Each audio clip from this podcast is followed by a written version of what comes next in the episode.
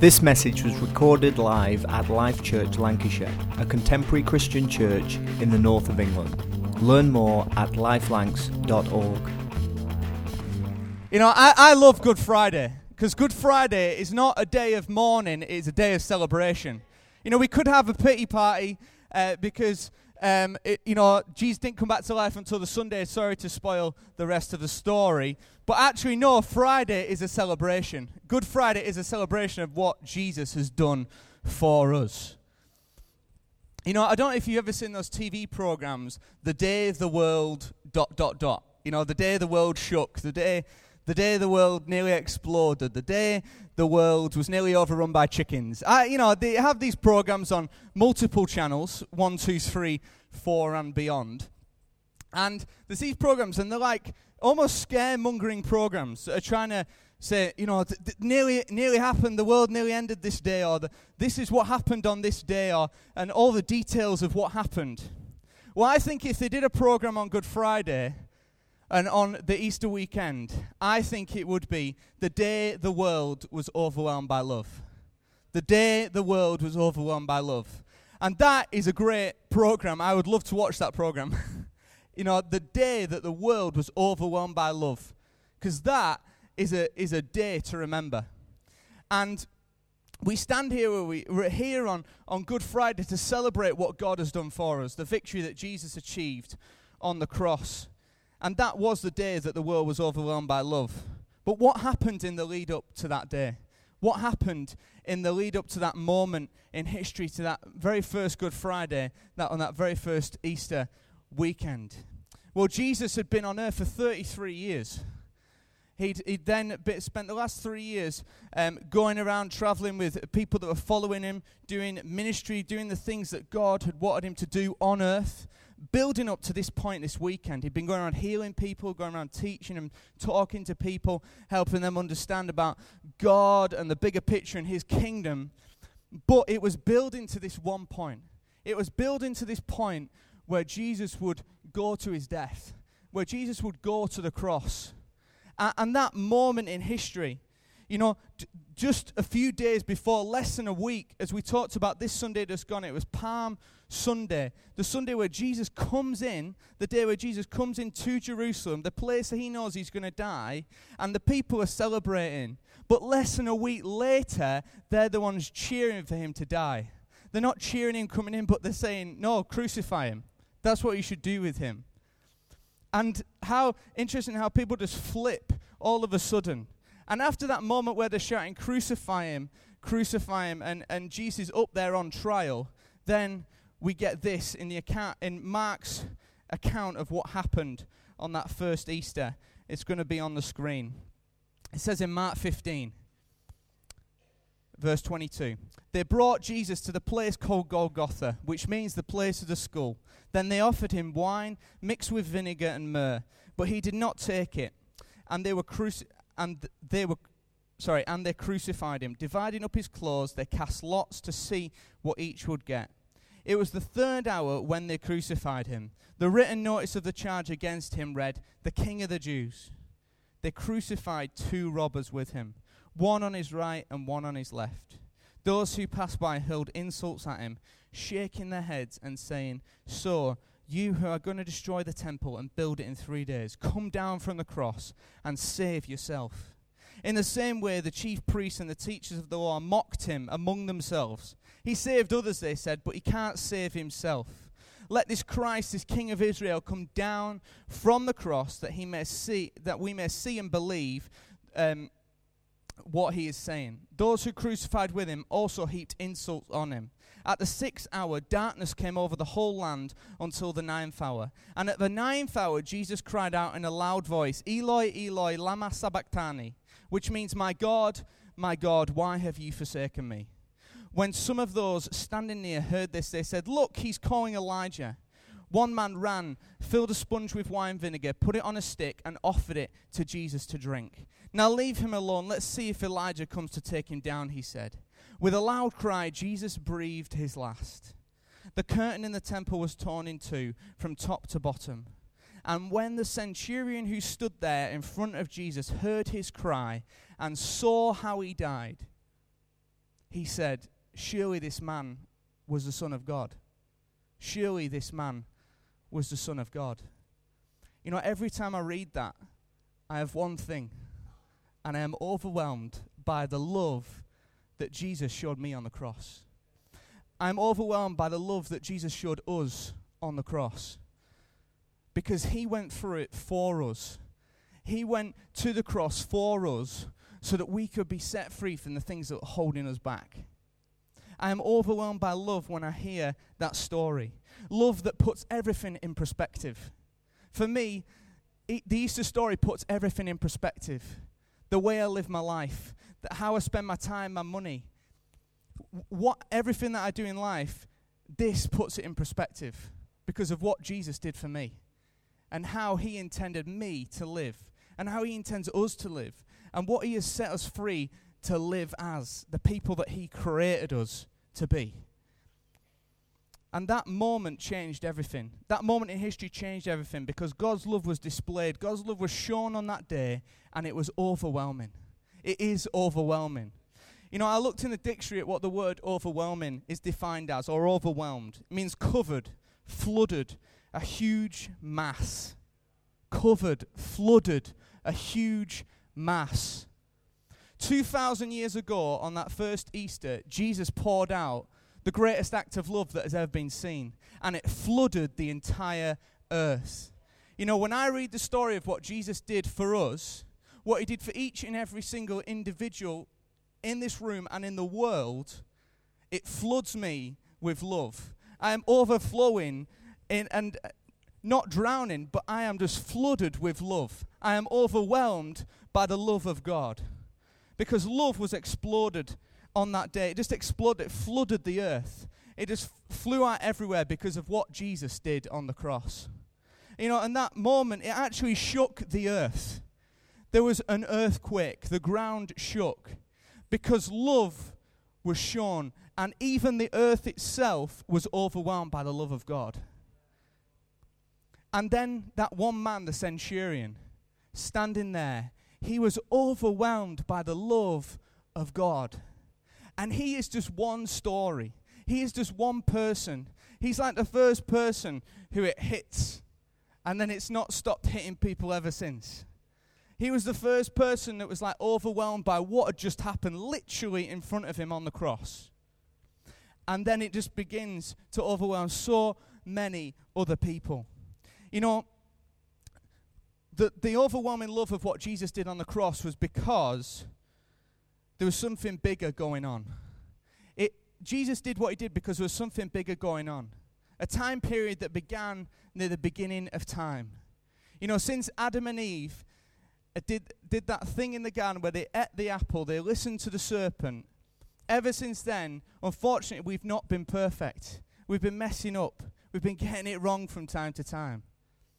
And the Bible defines that as sin when we mess up, when we make mistakes. And what Jesus did on the cross was because of that. That he came to set us free from the things that were holding us back. From our mistakes, our mess ups, the things that we said wrong, the things that we've maybe got wrong in life. Because those things disconnect us from God. Those, king, those things make a disconnection. You see, God is constantly wanting to connect with us. God is constantly wanting to connect with us, His creation his craftsmanship, his best work. God is just constantly reaching out for us. Like that famous picture in the Sistine Chapel. God is just reaching out for us. He's stretching out for us. And we've got an opportunity to reconnect with him because of what Jesus did on the cross on that Good Friday 2,000 years ago. The love that overwhelmed the earth was the love that Jesus showed on the cross so that we could reconnect with God. Because God is reaching out for us because of how much He loves us. God is reaching out for us because He loves His creation. And Jesus made that greatest sacrifice so that we could push back the things that had hindered us. He could remove the things that hindered us, the things that were ho- that are holding us back. You know, Jesus made an exchange between the rubbish and the things that we'd built up in our own lives, the mess ups, the mistakes, and he said, No, here's some freedom. And here's more freedom. And here's more freedom. And I'll take this. I'll take this junk. I'll take these mistakes. and you can have freedom to live in everything that I have created you to live in. Everything that you have been designed for, everything you have been created to be and to do. But we didn't deserve it. We, we didn't deserve it because we've got it wrong sometimes. You know, we, we end up making these mistakes and we say things, and, you know, I've, I've, how many times do I tell, do I tell myself, like, you shouldn't say that? or maybe you, sh- you shouldn't do that. But then we realize the power of God's love because He displayed it as grace. And grace is receiving what we did not deserve. You see, we got it wrong, but then, G- then God says, No, I'm going to show you grace, and I'm going to give you what you haven't earned, what you didn't deserve, but I love you too much not to give you it. I love you too much not to give you it. And you see, grace, we, we get what we do not deserve, and our sin hinders us, but grace propels us into what God has created us for and who God has created us to be. And I am overwhelmed by that. Because when I hear the story of what Jesus did on the cross, when I read it in this account, when I, when, when I just think about it, I'm overwhelmed by love. Not just out of pure emotion, but out of the fact of what that all meant in the bigger picture. The fact of the grace that God showed, the fact that He wants us, He wants me to be set free from everything that hinders me. He wants us to be set free from everything that hinders us, everything that holds us back. That is why I'm overwhelmed by love. That is why we can be overwhelmed by love when we hear the Easter story. Because Jesus was doing something greater than just a moment in history. He was saying no to everything that had gone behind so that we could be set free into everything that He has created us for. And you see, this love was not a surprise. This love was overwhelming, but it was expected. It was expected recently, um, a few, a couple of my friends got married to each other, and in the build-up to their wedding, um, I was I was sitting down with them, I was helping them plan through the day and different things, and just helping them with a few bits, just supporting them, and you know, it was building up to that one day. But their love was not just going to happen on that day. They were not going to start loving each other on their wedding day. The love was already there. That's why they were getting married. Surprise, surprise. And the love was already there.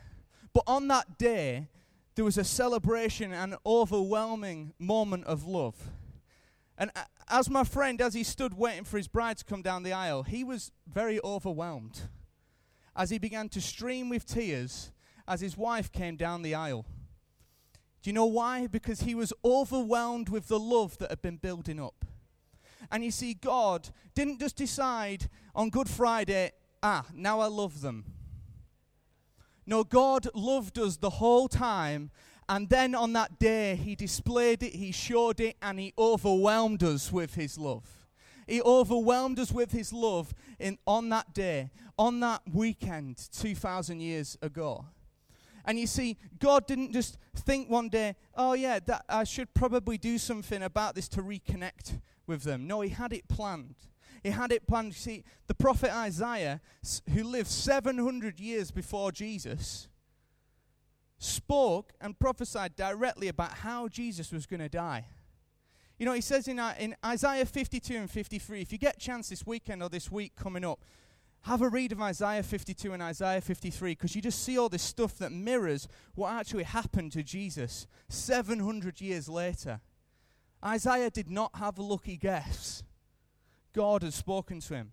You know, he says things like this in, in Isaiah 53. But the fact is, it is our pains that carried, he carried, our disfigurements, all the things that were wrong with us, Jesus carried on the cross. It's our sins that did it to him, that ripped and tore and crushed him. He took the punishment that made us whole. Through, the bru- through his bruises, we can be healed. We can be set free. And Isaiah talks about a bunch of different things, and I would encourage you to read that. But there's just a few examples of how Isaiah was saying, actually, this is what's going to happen to Jesus. This is what is going to happen so that we can fully reconnect with God. You see, God the Father, the Holy Spirit, and Jesus did not have an emergency meeting when Adam and Eve kind of messed up. I don't think they had an emergency meeting. They sat down and go, oh no, what have they done? I can't believe it completely unexpected. I don't think they had an emergency meeting and looked at each other and what do we do? What do we do? Hmm, hmm, what do we do? Right, and then they drew straws to see who went down to earth to, to sort it out. I don't think they did that. No, I believe that God had planned and uh, had a plan to help us reconnect. Because He gave us free will, and maybe He thought, well, actually, they, they might get it wrong some point. But I want to make sure that I'm fully connected to them. I want to make sure that we stay connected that I'm connected to the people that I have created, my greatest creation, my craftsmanship. And I love that picture because actually God did not just think one day, I will show them my love. I will just, oh, I better sort this out quickly, you know, some sort of emergency planning. But actually, God had planned to reconnect with us. It, his love was intentional, not accidental. His love was intentional, not accidental. It had depth and weight the love that he showed us throughout time, but on that day, there was a massive amount of it.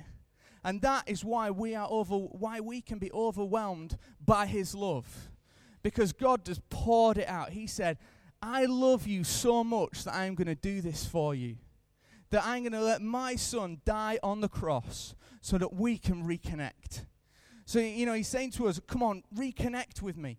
Reconnect, mate. Take this opportunity to reconnect, to leave behind the past and live in everything that I've got for you.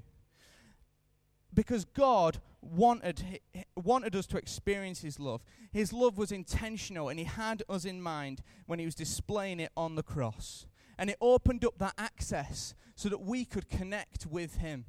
It opened a way. You see, before that point, before that point, uh, the, the fact that we could connect with God, it had to be 2,000 years ago that he had to go to the temple.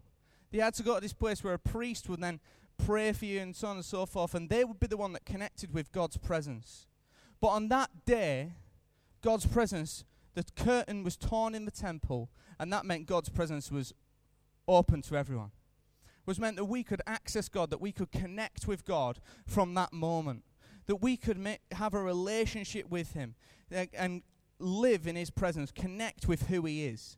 You know, the God who created us, that's the God I want to connect with. That's the God I want to have a personal relationship with because He knows best for me, because He has created me. And Jesus, by dying on the cross and by showing the greatest love ever shown, opens up access for, for us to connect with Him. Because God's love is intentional, it carries weight and depth. But what happened on that day doesn't just deal with the past, it affects the entire future of the whole universe. You see, on that day, the world was changed forever, and the world is continuing to be changed. Because it is the love that is changing the world. The love that overwhelms us is the love that is changing the world. And you see, that day, the, the, the earth shook physically. I mentioned it already that the earth shook physically. The earth itself was overwhelmed by love. The centurion was overwhelmed by love, and he was just the first of many. He was just the first of millions upon millions of people that encountered God's love. You know, within 50 days of Jesus dying on the cross and rising again, 3,000 men, plus women and children, had come to experience God's love and begin to follow him fully under what Jesus had done. Within a year, 10,000 people had been impacted by the love of God. Within 10 years, the love that Jesus showed on the cross had reached a, a large percentage of the Middle East. Within 20 years, it had reached a huge percentage of what we now know as modern day Europe. Because this love is contagious. This love is overwhelming. And this love, it didn't just change the world at a moment, it's continuing to change the world. And people are being overwhelmed by God's love and connecting with what God has done for them. And then saying, Yeah, I want to be part of that. I want to connect with that. And maybe you're here this morning and you, you've never um, fully connected with what God has done for you. You've never made that decision to follow Him. Well, this morning, allow yourself to be overwhelmed by what God has done for you. Allow yourself to experience the love of God. You see, when Jesus died, the world was overwhelmed with his love. The world was flooded, but it didn't necessarily mean that everyone knew about it. That's why his followers, his disciples, had to go out and share it, had to go out and share his love wherever they went, spreading the good news of what Jesus had done for everybody. You see, it says in Acts 1, verse 8, but you will receive power when the Holy Spirit comes on you, and you will be my witnesses in Jerusalem, in all Judea and Samaria, and to the ends of the earth. You see, Jesus was just say, was saying that just before he went to heaven. And that is not just for the, the group of people that were gathered, but for all of us today. That this love that we experience, we are designed to carry it wherever we go that actually we've, we've got an opportunity and a responsibility to carry the love of God wherever we go. Whatever environment we are in, we can bring the love that overwhelmed us to other people in our workplace, in our family, on our street, with our friends. That actually we have the opportunity to carry that love. That love that carries power, that, that carries power to change our lives and the people's lives around us. You see, being overwhelmed by what God has done for us at Easter is not to be kept a secret. It's not for us to keep as a secret for ourselves, but we have an opportunity to take God's love to wherever we go, to carry it wherever we go, knowing that it carries power to ch- continue to change our lives, but change other people's lives. You see, it's the love that is changing the world, but we know it can change other people's. I, I love what it says in 1 Corinthians 13 about a description of God's love.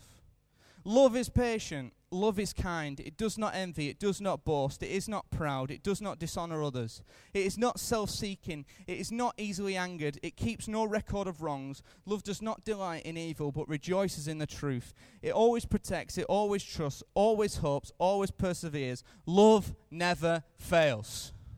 You see, that is a love that we carry with us when we choose to carry the love of God to wherever we go, wherever we are. And that love doesn't just overwhelm us, but that love can overcome. You see, God's love isn't just to overwhelm us, but it can overcome whatever is holding us back, whatever is um, stopping us from living in everything that God has got for us. And we can bring that love to other people. We can bring that love so that actually then God's love can overcome in their lives. God's love can impact their lives. You know, this Easter weekend doesn't just um, affect us as individuals, but it can affect our nation. You know, I saw some absolutely horrific stats this week about addiction, about gambling, and, uh, and, and Class A drugs, and about pornography. That actually people are getting stuck in this people are trapped by these things, and, and maybe we have in the past. I don't know what situations are in this room right now, but you may feel like you are trapped by something. But actually, God's love wants to overcome that for you. God's love wants to overcome in that situation. God's love wants to change the situation so that you can be set free to live in everything that He has got for you. Everything that He has got for you. And maybe that's you today. And today I just want you to, to think and just say to God in your heart, you know, God, just break that thing. Because God's love today has the power to break the thing that is holding you back.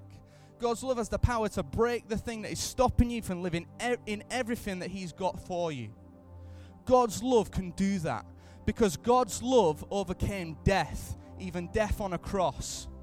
He, he overcame love. Sorry to spoil the story again, but in three days later, Jesus rises from the dead. Yeah, go for it, Pete. Yeah. Yeah. I think it's pretty awesome. That actually the love was displayed on the cross, then overcomes death. So whatever is holding us back in life, that love raised Jesus from the dead. So it can definitely break those things out of our lives. It can definitely stop the things that are holding us back in life.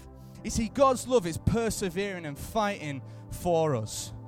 You know, in, in that 1 Corinthians, in 1 Corinthians 13, it says that God's love is persevering. God's love perseveres. God, God's love is fighting for us. God is always on our side when we are choosing to focus on Him. And so actually, I want to I wanna break away from that stuff because God's love wants to persevere, to break that stuff in our lives. God's love has the power to overcome whatever we are facing.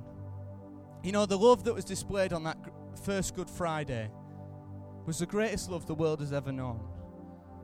Jesus dying on a cross. I'm overwhelmed by it. Maybe you are. Overwhelmed by what God has done for us, what Jesus did for us on the cross. Because it changes our life, it changes the world, and it is continuing to change the world. You know, but it can't just stop with just us. The love that overwhelms us is the love that we have the opportunity to carry. That love empowers us and propels us to take that love wherever we go, to impart it to the people that we meet, to see things broken, to see that love overcome, to see that love overwhelm people in their situations, and to see that love empower other people. Jesus didn't die just for a moment in history.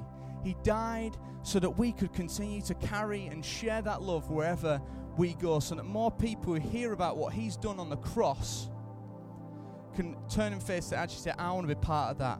Because of what Jesus done for me, I'm going to follow Jesus. Because of the greatest sacrifice the world has ever known. The love that was shown on that day is calling us, uh, sorry, God is calling us to share it with others. The love that was shown on that day, the love that overwhelmed the world on that day, God is calling us to share it and show it wherever we go. Discover more about us at lifelancs.org and stay inspired by subscribing to the podcast via iTunes. Thanks for listening.